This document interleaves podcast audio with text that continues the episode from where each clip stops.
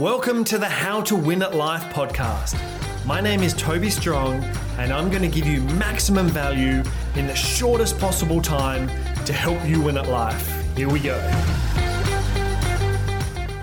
I meet some really interesting people through my entrepreneurs organization, and even though it's more business focused, we actually spend a lot of time talking about all the experiments that we run in our personal lives to be the best version of ourselves and how we encourage our family to do the same. Often I'm fortunate enough to be talking to someone who has older kids than my son Lewis, who's seven, so I get to ask a lot of questions about what's worked well and what hasn't worked well from a parenting perspective. And from this, sometimes I get a lot of great ideas about things to introduce to Lewis as he gets older. But a lot of the time, these concepts may not be relevant until he's 10, 15, or in some cases, 20 years old. So I went ahead and created a document which has headers, which are five years plus, 10 years plus, 15 years plus, etc.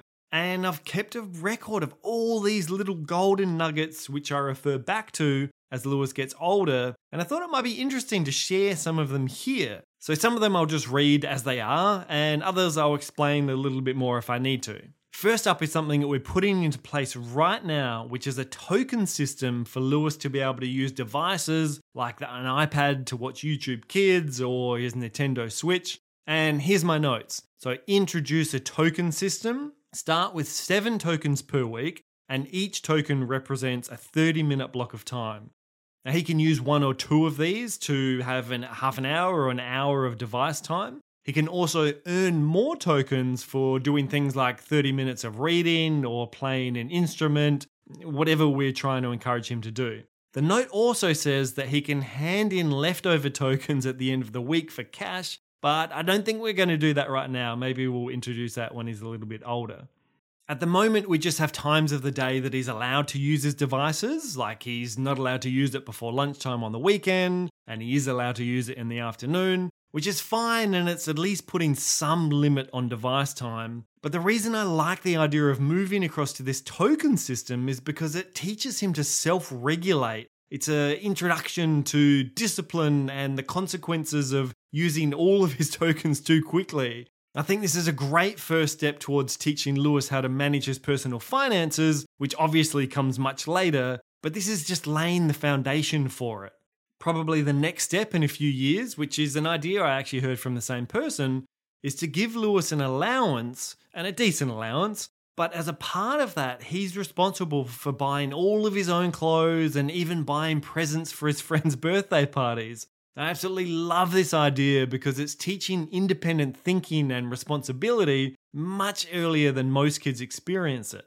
Two other quick notes in the five years plus section are the single biggest gift I can give to Lewis is my time and create a hand signal for Lewis to bring his heart rate down. So, this will be to remind him to slow his breathing down, which we'll use when he freaks out occasionally or throws a temper tantrum or is scared about something. A few notes in the 10 years plus section are help Lewis pull toys apart and put them back together to teach inquisitiveness and resourcefulness. Ask, what did you fail at this week? To teach him that it's okay to fail and it's not the end of the world. I take him to a halfway house or a soup kitchen to see the effects of drugs. Overreact when Lewis does good things like holding the door open for someone to positively reinforce this type of behavior. And most important, this one's in bold, teach Lewis to negotiate. An example of this is to ask for 10% off at the shops and even big supermarkets. And there are two reasons for this. First, to make him more comfortable with uncomfortable situations. And the second is to show that the world is malleable. And what I mean by malleable is that the world isn't as rigid as most people think it is, and it can actually be quite flexible. This can be interpreted many different ways, but I guess the best way I can describe it is that the world is governed by systems and processes, but ultimately humans are the decision makers and enforcers of these systems and processes, and when it comes to humans, everything is negotiable. So it means all of those systems and processes can be bent to your will if you convince the right people, as in the decision makers. Probably the most basic example I can share of this is buying something at the supermarket, like I mentioned before. Now, most people think that at the supermarket, the price is the price and it's not negotiable. But if you get to the checkout and you notice that one of your products has a dent in the packaging, you can ask for a 10 or 20% discount on that product. Now, the checkout person probably isn't going to have the authority to say yes, so they'll probably need to call their manager over. But the manager, being the decision maker, will have the authority to say yes to this. Now, most people wouldn't bother with the embarrassment of going through all of this to save 50 cents or a few dollars, but what's most important is the lesson that kids take away from this, which is that the world isn't as rigid as it appears. And the bonus lesson is that when you get a nasty manager who says no, thank them for their time, walk away, and don't take it personally. It's okay to push the boundaries and have people say no, and it's not nearly as awkward or as uncomfortable as most people make it out to be in their head. Hearing no and not being personally insulted by it is an incredibly important life lesson to teach our kids. A few notes in the 15 years plus section are when Lewis wants something expensive, don't say we can't afford it. Ask how can we afford it to get that problem solving thinking going. At school, kids are conditioned to fit in to avoid failure, but in the real world, fitting in often leads to failure. In a crowded marketplace, sometimes it's best not to fit in. Whether you think you can or you think you can't, you're right, which is a Henry Ford quote. When you're stepping outside your comfort zone, I've got your back. Everyone and everything is trying to addict you. Avoid addiction. So that's drugs, food, news, social media, the list goes on. A few notes in the 20 years plus section are knowledge is the compound interest of curiosity, which is a James Clear quote. And if you don't do wild things when you're young, you have nothing to smile about when you're old. And a few notes that are more career specific. One of them is a Chinese system of life which is age 0 to 20, study and learn. Age 20 to 30, follow somebody. So find a good boss and learn from them. 30 to 40, become an entrepreneur. 40 to 50, just do what you're good at, don't deviate. 50 to 60, let the young ones take over, work for them, invest in them. 60 onwards, just enjoy. While in that 20 to 30 age bracket, think about would I want to be my boss and am I drawn to that?